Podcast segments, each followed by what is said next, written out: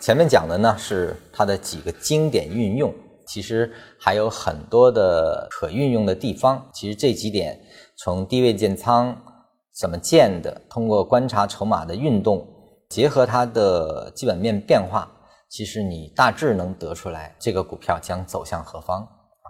那么筹码分布理论呢，它的实用价值呢？呃，我们一般关注的是它的低位密集和高位密集。低位密集可能就是有市场机会，而高位密集可能就是带来的市场的风险。低位密集呢，是股价中长线启动的一个前奏，是主力收集筹码的一个标志性的结果动作。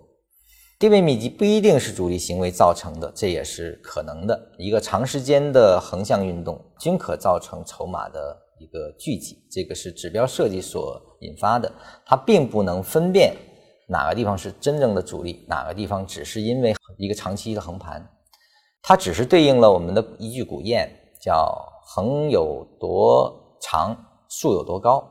当然也有“长期横盘，盘久必跌”啊。其实他们说的就是这一件事儿。什么引发的这个？就是它背后逻辑，还需要增加基本面的分析和股东分析来。进一步确立，那么筹码的分布以及筹码的移动这样的一种状态的变化，它描述的只是一个模拟的市场行为，不是真正的真实的筹码状态。那你一定要结合 K 线的结构、大盘的研判以及基本面的其他维度的研判、股东的分布这样的一些东西，同时去综合得出一个唯一的结果才可以。要结合博弈的思想和交易心理。来理解筹码的变化，每一个筹码峰和筹码股，它都有它形成的原因和有它内在的机制。具体的问题一定要具体分析，不能按图索骥啊。所以说，它只能作为一个指标来分离出来我们要的。比如说，这个地方形成了一次长期的横盘，那么谁整理的最充分？谁出现过多次的九十比三？包括。谁的比价 K 线表现得更好？谁的基本面因素的积极变化更更好？其实都可以辅助我们去挑出真正优秀的股票。筹码呢，终究是成交量的一种变形，所以呢，研究筹码的变化市场含义呢，可以加快我们对成交量的一些理解。还有呢，随着市场的变化呢，成交量其实它的这种变化呢，也是存在的。比如说扩股啊、分红啊，以及这个股权的变化，都可能引发筹码的一些大幅的跳跃性的变化啊，可能都不是真实的现象。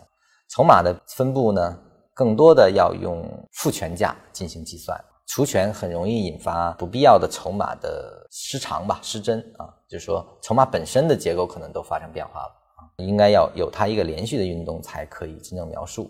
再加上市场的环境，就是活跃度的大小，可能都会引发筹码的含义可能发生不太一致的统一的一些结果输出。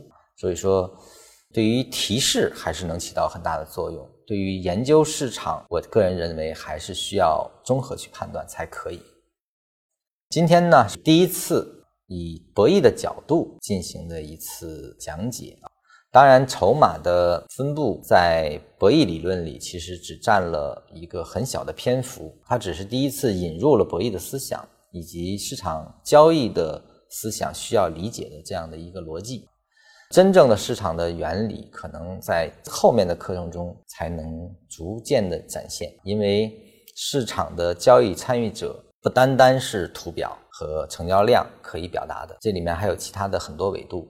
我们必须把所有的维度都建立完，才可以说可以进行一个更加深入的一个更加准确的市场博弈的分析。